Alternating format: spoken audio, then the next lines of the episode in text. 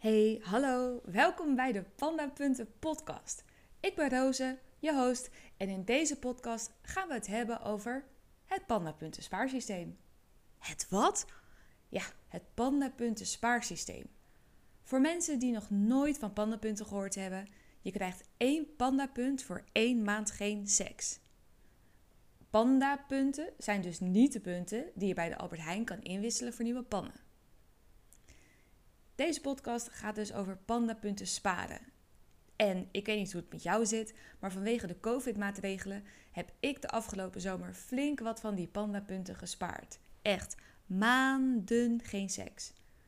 En waar andere mensen zich bezig hielden met puzzels, wandelen, hun huis opknappen, heb ik mij volledig gestort op de publicatie van mijn boek. En die heet, heel toevallig, Het Pandapunten Spaarsysteem. Is deze podcast een luisterboek? Ja en nee. Laat ik eerst eens vertellen waar het boek over gaat.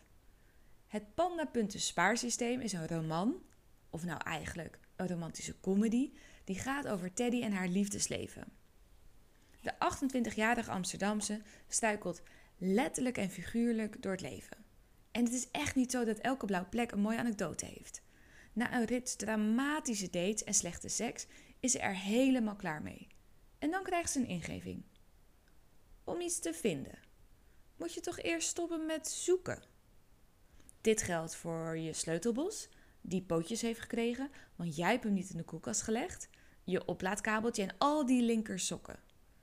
Maar geldt dit dan ook voor de ware? Hoe hard en lang moet je stoppen met zoeken om patsboom Mr. Right in je keuken aan te treffen? Dat is wat Teddy wil gaan uitzoeken. Stoppen met mannen dus. Cold turkey, geen seks, één jaar lang, opzettelijk pandapunten sparen. Een sabbatical. Nee, een man-batical. Maar in het boek komt Teddy erachter dat 12 pandapunten sparen makkelijker gezegd is dan gedaan. Want, jullie kennen het gezegde, zeg maar nee en je hebt er opeens twee.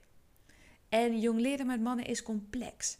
Niet alleen maar omdat ze groot en zwaar zijn, maar ook omdat ze diverse bungelende ledematen hebben. Het pandenpunten spaarsysteem is geen voorspelbare zwijmelroman en ondanks de titel van het boek wordt er ook behoorlijk wat afgeneukt. Nou is het boek al beschikbaar als e-book en fysiek boek, toch kreeg ik continu de vraag: komt er ook een luisterboek?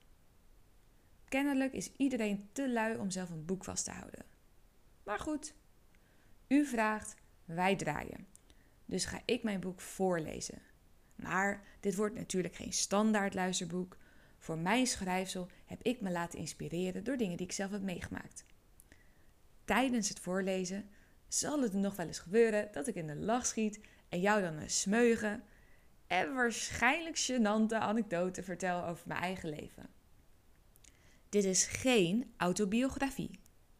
Dat moet ik er even duidelijk bij vermelden voordat ik straks word aangeklaagd door iemand die zichzelf of zijn eigen slappe piemel in het boek herkent.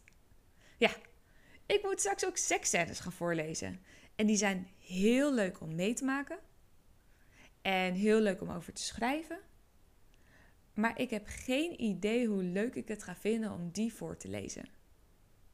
Nou, we gaan er samen achter komen. Ik ga elke week een nieuw hoofdstuk uploaden. En als het een kort hoofdstuk is, misschien wel meteen twee. Kan je nou niet wachten? Ga dan naar het panda.spaarsysteem.com en koop gewoon het boek. Ben je nieuwsgierig geworden naar mij, Roze?